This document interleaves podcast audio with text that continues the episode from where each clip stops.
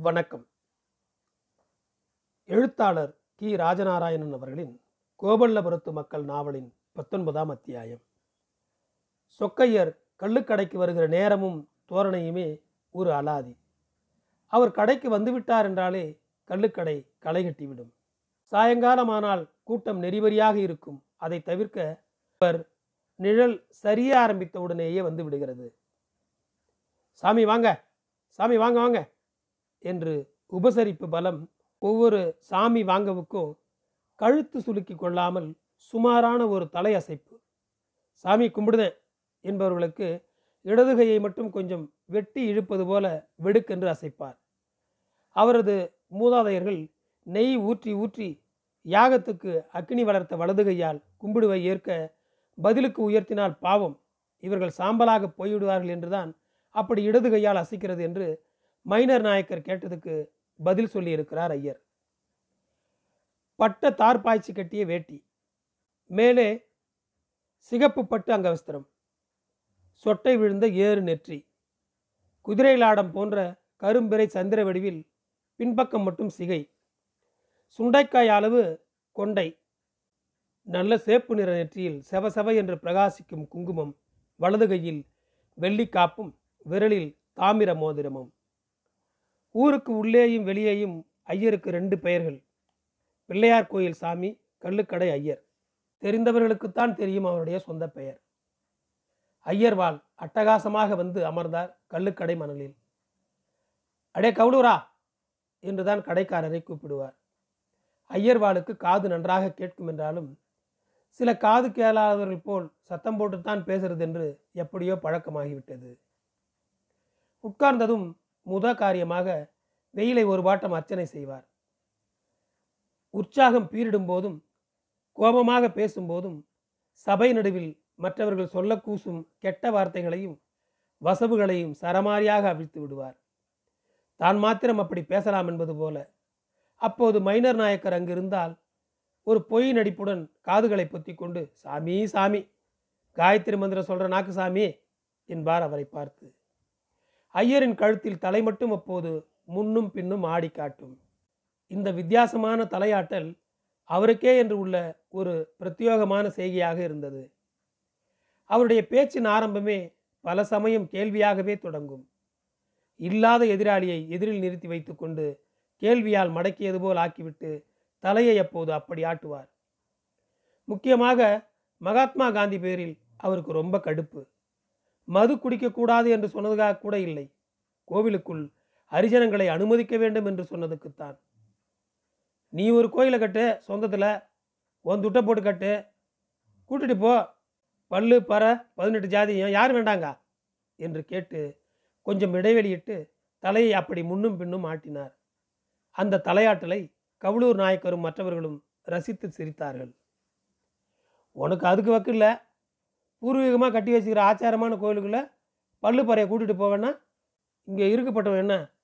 சும்ப கூஞ்சுன்னு நினச்சிண்டாயோ? அதே தலையாட்டல். அதே குரலில் இருந்து கொஞ்சம் இறங்கி ஒவ்வொருத்தன் கும்பிட்றதுக்குனே சாமியும் இருக்குது கோயிலும் இருக்குது அதை விட்டுட்டு நான் மீனாட்சி அம்மன் கோயிலுக்குள்ளே தான் போவேன்னுட்டு சொல்கிறது எதில் சேர்த்தியே? காலை ஓடிச்சு விடுவோம் பாடவா? என்றார். சாமி சொல்கிறது நூற்றில் ஒரு வார்த்தை என்றார் கவுளூர் எங்கே கல்லுக்கடைகள் எடுபட்டு போய்விடுமோ என்கிற பயம் அவருக்கும் இருந்தது. கல்லுக்கடைகளை மறியல் செஞ்சு கல்லை ஒழிக்கணும்னு காந்தி சொன்னது சாமிக்கு கொஞ்சம் வருத்தம்தான் என்றான் வரதன். போடா போடா. இதை இவன் இல்லை. இவன் பாட்டம் வந்தாலும் நடக்காதுடா என்றார் குரலை உசத்தி. புதூர் கேட்டார் நாங்கள் தான் கல்லை குடிக்கிறோம். உங்கள் கூட்டாளி இதை குடிக்கலாமா சாமி? டே புதூர் அந்த கோட்டிக்கார பயல் பேசுகிற மாதிரியே நீயும் பேசாத. நீ விஷயம் புரிஞ்சவன். நோக்கு சொன்னால் விளங்கும். கேட்டுக்கோ. தேவாதி தேவர்களே மது அருந்திருக்காள் மது தேவபானம்டா. அதனால தான் மதுக்குடன் எடுத்து சுவாமிக்கு திருவிழா கொண்டாடுறோம். வசந்த சிந்தனை நல்ல மனசோடவும் பக்தி சிரத்தையாக மது வருதுன்னா அந்த குணங்கள் விருத்தியாகும். இந்த மூடப்பையில் என்ன பண்ணுறான் மனசில் கெடுதல் சித்தத்தோடவும் அஞ்ஞானத்தோடவும் மதுவே அருந்தினா அதுவே விருத்தியாகி தப்பு பண்ணவும் மோசமாக நடக்கிறதுமா ஆயிடுறது? அது அவள் தப்பே தவிர மது என்ன பண்ணும்? சொக்கையர் அப்படி சொன்னாரே தவிர அவருக்கும் போதை ஏற ஏற வார்த்தைகள் நிதானம் தவறத்தான் செய்தன. மைனர் நாயக்கரோ புதூரோ அதை சுட்டிக்காட்டி கேட்டால் அதுக்கும் ஒரு பதில் தயாராக வைத்திருந்து சொல்லுவார். அடே மனுஷ பயலே ஒரு நீசந்தாண்டா நாம தேவாம்சத்துக்கு ஒசரணும்னு நினைக்கிறோம். எங்கே முடியுது? மார்பை தொட்டு காட்டி இங்கே இருக்கிற அழுக்கு கொஞ்சம் நஞ்சமாக உள்ளுக்கு எது எது உண்டோ வியர்வை மாதிரி அதெல்லாம் வெளிவரத்தான் செய்யும் என்பார். ஐயரின் பேச்சிலே அடிக்கடி வருவது கலியுகம் என்பது. களி வந்துதான் மனுஷாலை கெடுத்தது என்பார். புதூர் கேட்டார் ஒரு நாள் சாமி கலியுகத்துக்கு முந்தியுள்ள யுகங்கள்லேயும் அக்கிரமம் இருக்கத்தானே செஞ்சது? அப்படி இருக்க போய் தானே பகவானே அவதாரம் பண்ண வேண்டி வந்தது? தலையை கொஞ்சம் சாய்த்து புதூரை ஒரு விதமாக பார்த்தார் ஐயர். மற்ற யுகத்துக்கும் கலியுகத்துக்கும் அடிப்படையிலேயே ஒரு வித்தியாசம் உண்டு. அதுக்கு ஒரு கதை இருக்கு. சொல்கிறேன் கேட்டுக்கோ என்று ஆரம்பித்தார். நாளைக்கு கலியுகம் பிறக்க போகிறது அதுக்கு முத நாள் ஒருத்தன் தன்னோட புஞ்சையை இன்னொருத்தனுக்கு விற்றான் வாங்கினவன் அந்த புஞ்சையில் கலப்பை கட்டி முங்க உழுதான். கொழுமுனைப்பட்டு ஒரு சொம்பு பூமிக்குள்ளேருந்து மேலே வந்தது. எடுத்து பார்த்தா அதுக்குள்ளே அவ்வளவும் தங்க நாணயங்கள். அதை நேராக புஞ்சையை விற்றவங்ககிட்ட கொண்டு போய் கொடுத்து இந்தாப்பா இது உன்னோட புஞ்சைக்கு கீழே இருந்தது வாங்கிக்கோன்னா. அதுக்கு அவன் சொல்லுவான் அதை எப்படி நான் வாங்குறது? அந்த புஞ்சையை உனக்கு நான் விற்றுட்டேன் அதில் கிடைக்கிறது என்ன உண்டுமோ அவ்வளவும் உனக்கு தான் சொந்தம்னு வாங்கிக்க முடியாதுன்னுட்டான்.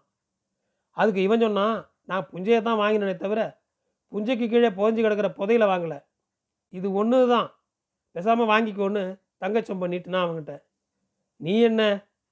என்னை பேராசை பிடிச்சவன் பார்த்தியா எப்போ உனக்கு அந்த புஞ்சையை விற்றணும் அதில் கிடைக்கிற அத்தனையும் ஒன்றை சேர்ந்ததுதான்னு சொல்லி புதையல் செம்பை வாங்க முடியாதுன்னுட்டான் என்று சொல்லி நிறுத்தி ஐயர் தலையை ஆட்ட ஆரம்பித்தார்.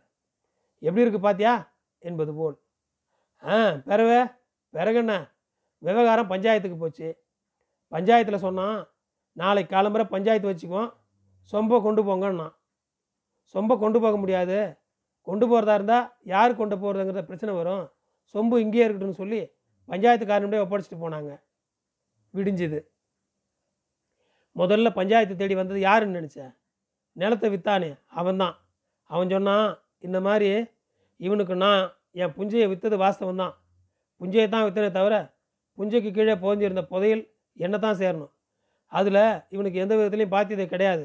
அதனால் புதையல் சொம்பு என் கைக்கு வந்துடணும் புஞ்சையை வாங்கினவன் சொன்னது என்னைக்கு புஞ்சையை விலை கொடுத்து வாங்கிட்டானோ அன்னைக்கிலேருந்து புஞ்சையும் புஞ்சைக்குள்ளே உள்ளதும் எனக்கு தான் சொந்தம்.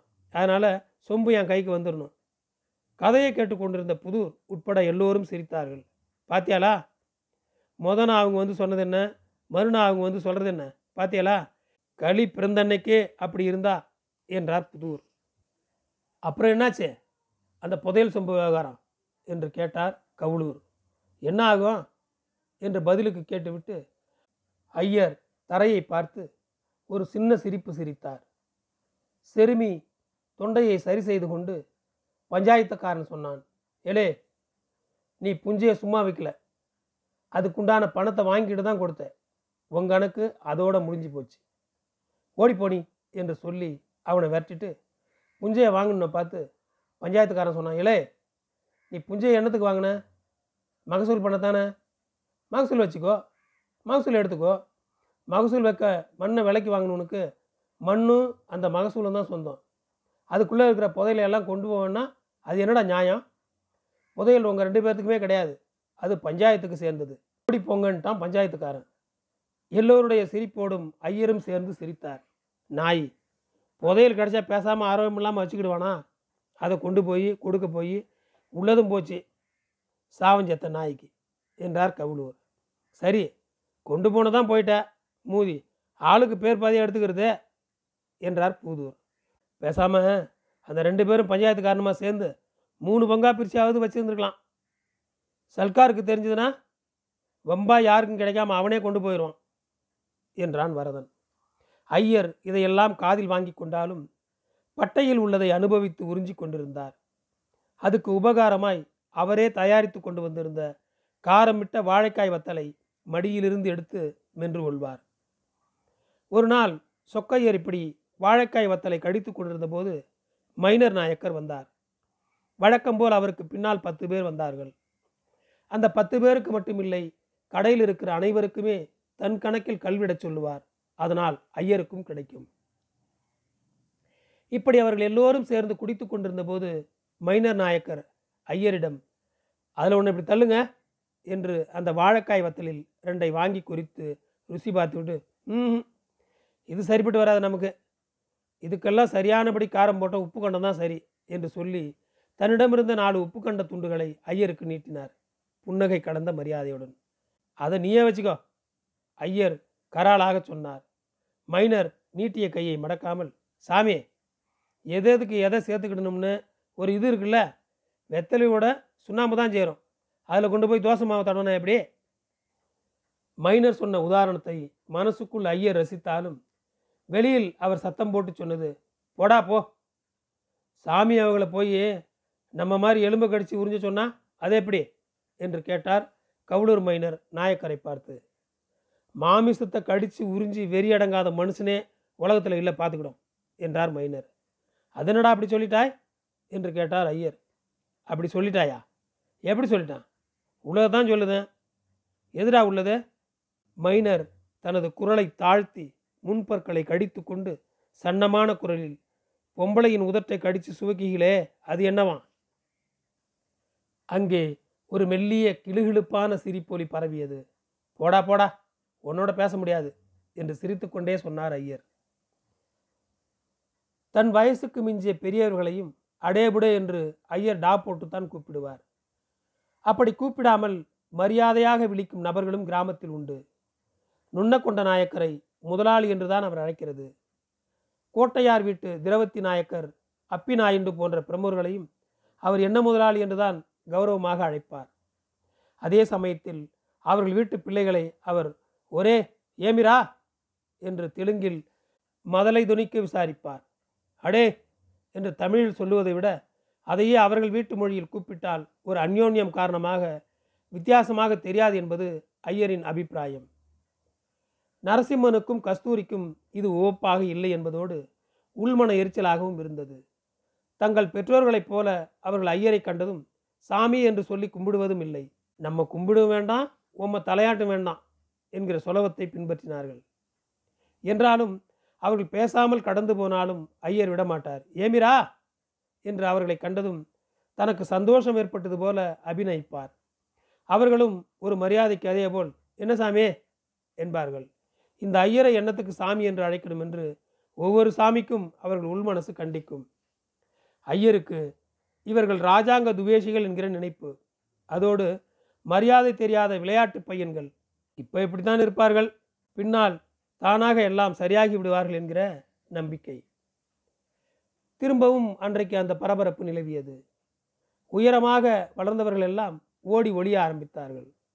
குட்டையாக இருப்பவர்கள் மட்டும் திருப்தியாக அலைந்தார்கள். குட்டையாக இருப்பவர்களும் ஓடி ஒளியும் நேரம் இருக்கிறது. உருக்குத்திக்காரன் வந்திருக்கிறான் என்று கேள்விப்படும் போது இப்போ உரிக்குத்திக்காரன் வரவில்லை. பட்டாளத்துக்கு ஆள் பிடிப்பவன் வரப்போவதாக தாக்கல் கிடைத்திருக்கிறது. உருக்குத்திக்காரன் வந்திருக்கிறான் என்றதும் குழந்தைகளை எடுத்துக்கொண்டு காடுகளுக்கு ஓடி விடுவார்கள். வீடு வீடாக நுழைந்து வலுவந்தமாக குழந்தைகளுக்கு அம்மை குத்தினார்கள். குழந்தைகளுக்கு அம்மை குத்தி கொள்ளாவிட்டால் தண்டனை உண்டு என்று பிற்பாடு சட்டம் வந்தது. குட்டையாக இருப்பவர்களுக்கு ஊரில் இது ஒரு வேடிக்கை. அவர்களே திடீரென்று இப்படி ஒரு கப்பி கட்டி விடுவார்கள். உயரமானவனோடு சண்டை வந்து அவனிடம் அடி வாங்கி பதிலுக்கு அடிக்க முடியாத போது இருடா உன்னை நான் பார்த்துக்கிறேன் அடுத்த தபா பட்டாளத்துக்கு ஆளை பிடிக்க வருவான். அப்போ நீ எங்கே ஓடி ஒளிரன்னு பார்க்குறேன் இரு என்று குரோதத்தோடு கருவுவான். ஊர் பெரியவர்கள் உடனே இருவரையும் கூப்பிட்டு சமாதானப்படுத்தி விடுவார்கள். சம்பந்தக்காரர்களுக்குள் உயரமாக வளர்ந்தவர்களை பார்த்து கேலி செய்யும்போது மாமோ பட்டாளத்துக்கு ஆள் பிடிக்க வரான் ஓடுங்க என்று ஒல்லிக்குரலில் ரகசியம் போல கூவுவார்கள். நெசத்துக்கு சொல்கிறானா இவன்? கோழிக்கு சொல்கிறானா என்று தெரிந்து கொள்ள முடியாமல் அவர்கள் தயங்கி திகைக்கும் போது ரொம்ப பாவமாக இருக்கும். மன்னார் நாயக்கர் கொஞ்சம் வளர்ந்த ஆள்தான். இளவட்டம் என்று சொல்ல முடியாது. என்றாலும் கெட்ட காலத்துக்கு பட்டாளத்துக்கு ஆள் எடுப்பவனின் கண்ணில் பட்டு தொலைந்தால் பிடித்து கொண்டு போய்விட்டால் என்ன செய்வது? தகவல் கேள்விப்பட்டதிலிருந்து அவருக்கும் அவருடைய சம்சாரம் அச்சம்மாவுக்கும் நிம்மதி இல்லை. அவர்களுக்கு திடீரென்று ஒரு யோசனை தோன்றியது. அவரை பிடித்து இழுத்து கொண்டே போய் மாட்டுக்கூலம் போடும் காடிக்குள் தள்ளி படுக்கச் சொல்லி மேலே கூலத்தை அள்ளி போட்டு அவரை மூடி மறைத்து விட்டாள். முதலில் மாடுகள் மருண்டு களைந்தன. பழகிய ஆள் என்பதால் பிறகு சரியாகிவிட்டது. நன்றி தொடரும்.